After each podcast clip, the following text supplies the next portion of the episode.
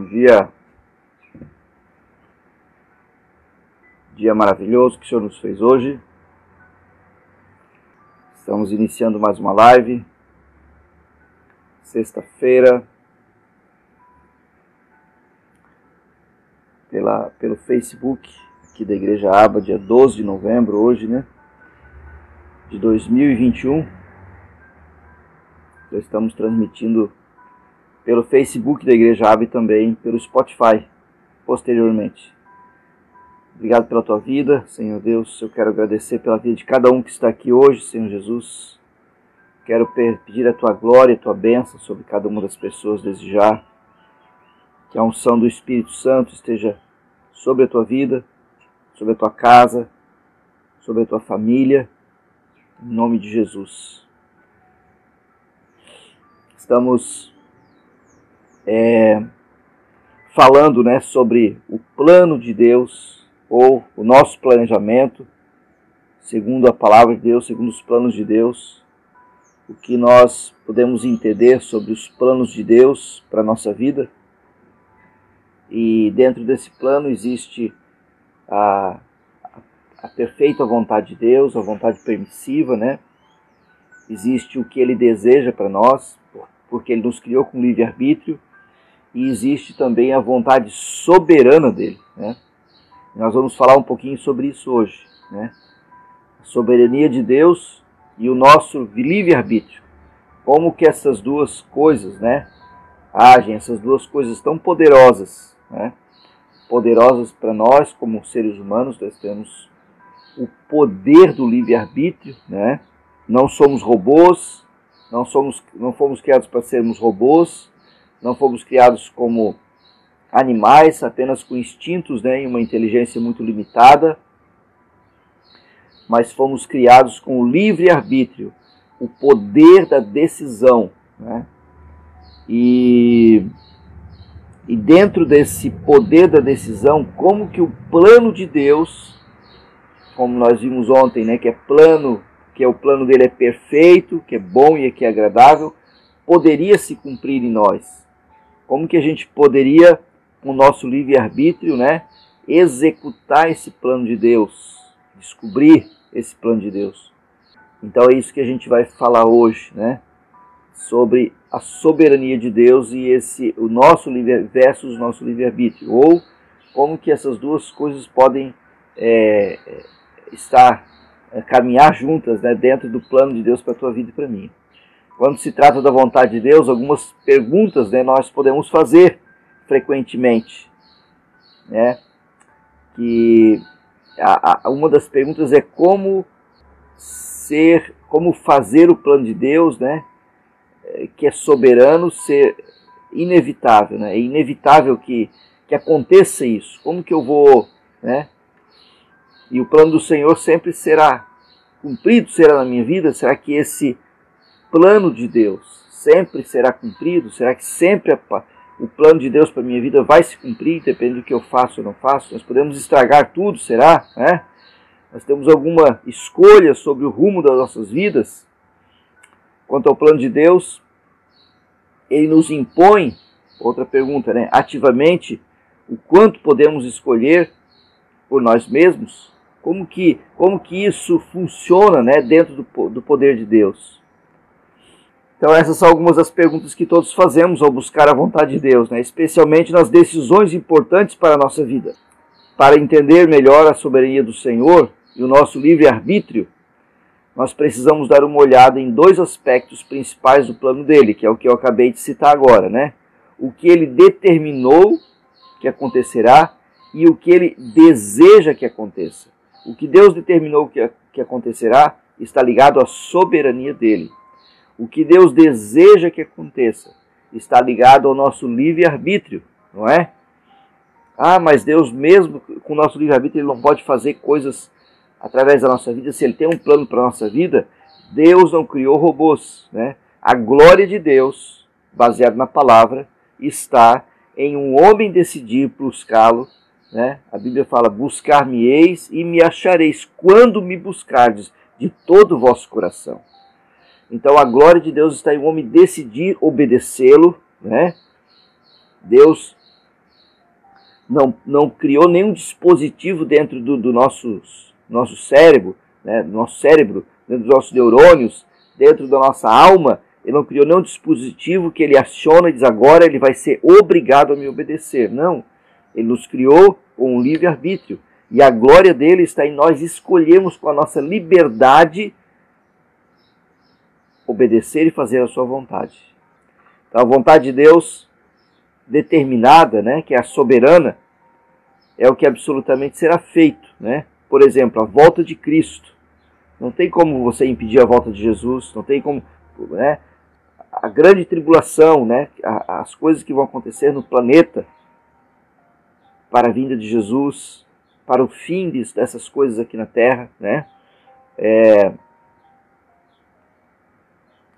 o que Jesus fez para fazer pela humanidade da pessoa, soberania de Deus, né?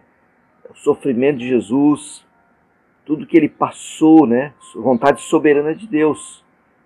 O ser humano foi salvo pela vontade soberana de Deus, né? E ele tem acesso à salvação por isso. Então, planos inevitáveis, né? imutáveis, intencionais, abrangentes, que trazem grande louvor e glória para ele, né? Essa é a vontade soberana de Deus. E nós devemos entender que Deus não faz esse tipo de plano exclusivamente para eventos mundiais ou nações. Né? Ele também faz esse plano para você e para mim. Né? A Bíblia fala que foi Deus quem nos fez, né?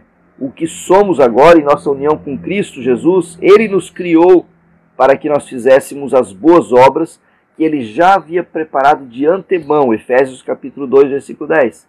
Deus nos criou antes da fundação do mundo para que nós fizéssemos as obras preparadas por Ele de antemão. Ou seja, essa é uma vontade soberana de Deus para a humanidade, para o ser humano, para você que nasceu de novo, para mim. Né? Que nós estivéssemos executando as obras dele, mas dentro disso, desse contexto, ainda existe a nossa escolha de obedecer ou não. Né? A minha pergunta para você nesse momento é a seguinte: o que você está fazendo através do corpo de Cristo, porque Jesus fala que todas as coisas que eu faço tem que ser por meio da igreja, do corpo de Cristo, né? Não é uma obra avulsa, né? Eu não faço do, do meu jeito. Ah, Jesus falou, mas isso eu vou pular e vou fazer do meu jeito. Aquela frase, né? Estou longe do corpo de Cristo, do contexto da noiva de Jesus, da, igreja, mas não longe de Deus, né? Não funciona isso para Deus, porque a Bíblia fala que todas as obras que eu faço em Deus precisam passar pelo meio do corpo de Cristo ou da igreja. Eu, eu preciso, mesmo sendo pastor, eu preciso estar sujeito à igreja. Eu não sou dono da igreja, né? Ninguém é dono da igreja. Eu preciso me sujeitar aos irmãos, eu preciso me sujeitar às minhas lideranças, e assim cada um de nós, né? Então é por meio do corpo. Então a minha pergunta para você é: dentro de Efésios 2:10, daquilo que Deus preparou para você de antemão, o plano que ele fez para você, para que você executasse as obras dele, você tem feito, você tem procurado descobrir para fazer a obra dele aqui na terra. Essa é uma pergunta interessante, né, para nós. Ah, mas eu estou na igreja. Eu estou na igreja, eu, eu, participo das coisas, né? Eu participo dos cultos, eu participo das, né, das programações. Eu estou na igreja, pastor. Eu, eu, né?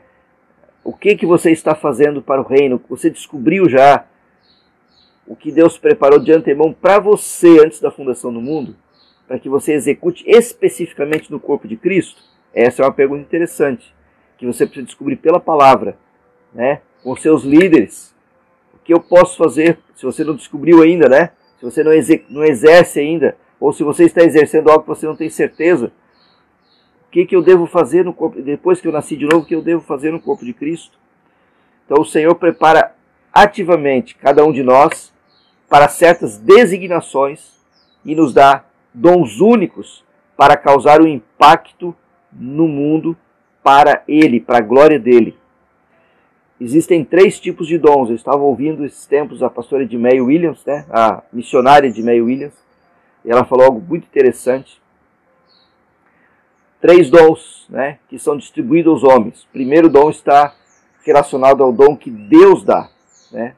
Na Trindade, Deus Pai, Deus Filho e Deus Espírito Santo. Presta atenção. Primeiros dons, Deus Pai, estão relacionados ao ventre materno. Quando você está lá no ventre materno sendo formado, lá no Salmo 139 fala isso, né? Deus está como que costurando alguns, alguns talentos naturais que você já nasce com eles. Alguns com habilidade para falar, outros para fazerem comércio, outros para né, executarem negócios grandes, outros para lidarem com grande quantidade de finanças, outros não têm esse talento, né, vão sempre lidar com pouca finança porque não têm o talento de administrar, outros com habilidade para música, outros com habilidade para arte, outros com habilidade para culinária, né, outros com habilidade para é, é, ter é, criatividade, para invenção, né, cientistas, inventores, tudo isso Deus tece no ventre materno. Né? E isso Deus quer usar para sua glória quando nós nascemos de novo aqui na terra. O outro dom é o dom dado por Jesus, dons ministeriais, profeta, né? É, dom de apóstolo, apostólico, profeta, evangelista, pastor e mestre. Dons que Jesus dá, dons ministeriais para as pessoas que já estão envolvidas na igreja, né? estão já, muitas delas de tempo integral, missionários, pastores, etc. E o outro dom, o dom que o Espírito Santo de Deus derrama sobre todo aquele que nasceu de novo, quer derramar, né? Os dons de cura, os dons de profecia, os dons, né? É, é de socorro, dons de governo, aqueles dons que estão relacionados em 1 Coríntios capítulo 12, em Romanos também. E aí, baseado nisso, fica uma responsabilidade muito poderosa e muito grande sobre nós, né? Então Deus anseia que nós possamos executar o plano dele, né? E os nossos planos segundo a vontade dele. Esse é o anseio de Deus, por causa do nosso livre-arbítrio. Mas existe uma vontade soberana imperando sobre nós, porque ele já nos deu tudo isso, ele já nos colocou tudo isso à disposição por meio de Jesus Cristo e agora pela execução né, do Espírito Santo dentro de nós. Pela ação do Espírito Santo dentro de nós. Então, o anseio permissivo de Deus é onde você e eu vivemos todos os dias, estejamos executando a glória dele, estejamos manifestando a glória dele. Estamos vivendo né, na Igreja Aba o ano da manifestação da glória de Deus. Deus nos dá escolhas para que possamos exercitar nosso livre-arbítrio e obedecê-lo ele também o faz para testar nosso coração, para ver se realmente o reconhecemos como nosso Deus. Interessante isso, né? Sua desejada vontade, o desejo da sua vontade, né? É o seu envolvimento pessoal em nossas vidas diárias e a sua direção, direção do Senhor, né? Em nossas decisões. Você vai tomar uma decisão, plano de Deus executado através da minha decisão que eu estou tomando. Isso é maravilhoso, porque o plano de Deus, como falamos ontem, bom, perfeito e agradável para nós. Portanto, embora a vontade determinada do Senhor seja inevitável e, e, né, imprescindível, né, além do que ele revelou em sua palavra, a desejada vontade do Pai em sua vida é conhecível nas circunstâncias que você experimenta. Deus faz conhecer os planos dele para a tua vida. Deus revela o plano dele para a tua vida através da palavra. Isso é poderoso e maravilhoso, né? E isso exige que você tome uma decisão sobre quem ele é para você.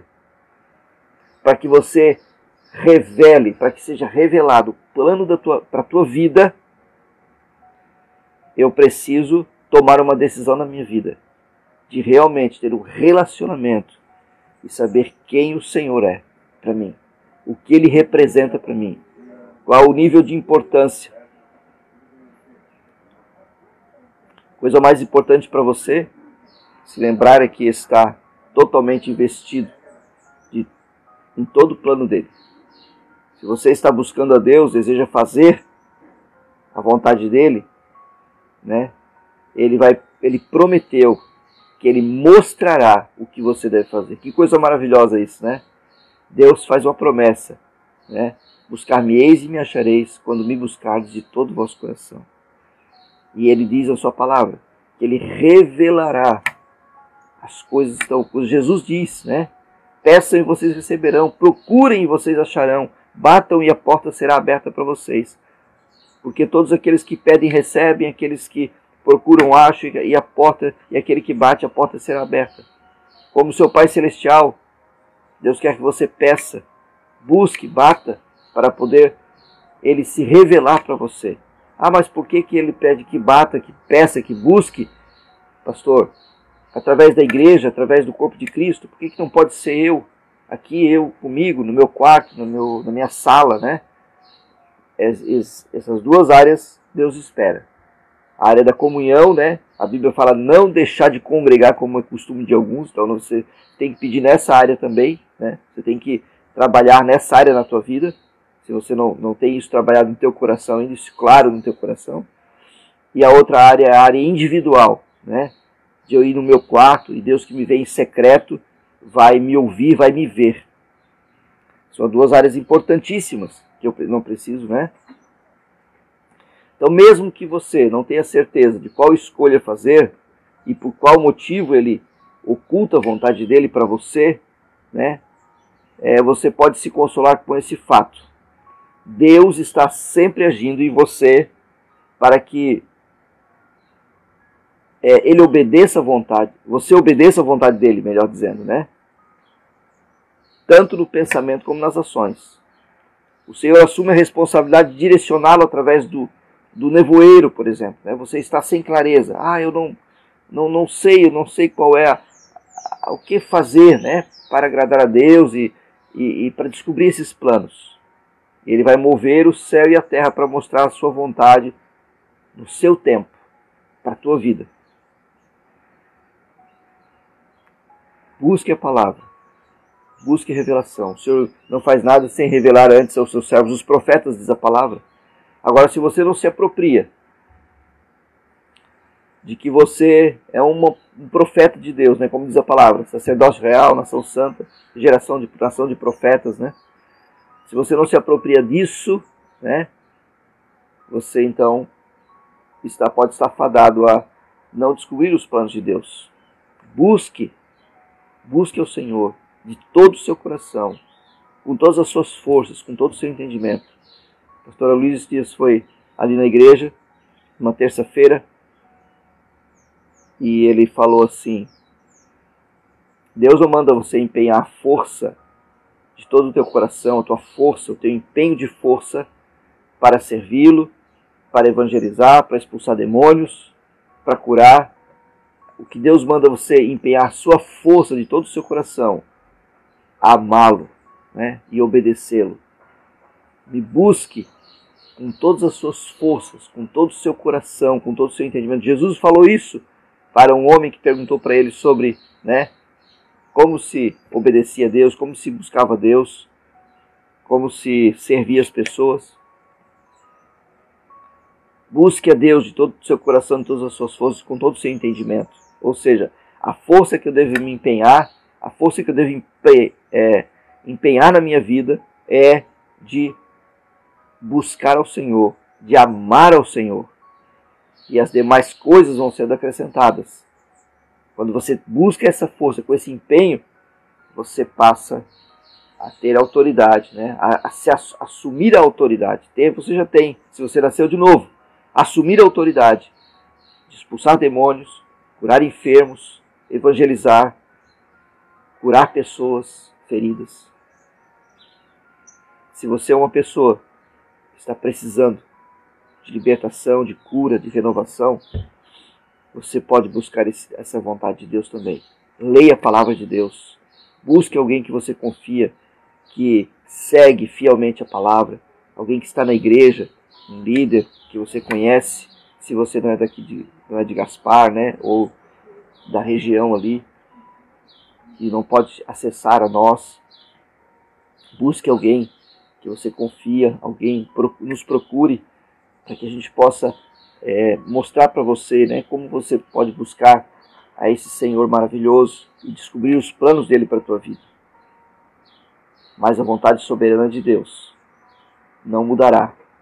Ele quer salvar a humanidade, ele veio para salvar, ele salvou, né, deixou isso tudo disponível e nós agora precisamos revelar esse plano para as pessoas também. Amém? Que Deus te abençoe poderosamente nesse dia de hoje. Que a glória de Deus se manifeste poderosamente na sua vida. Em nome de Jesus. Está servido?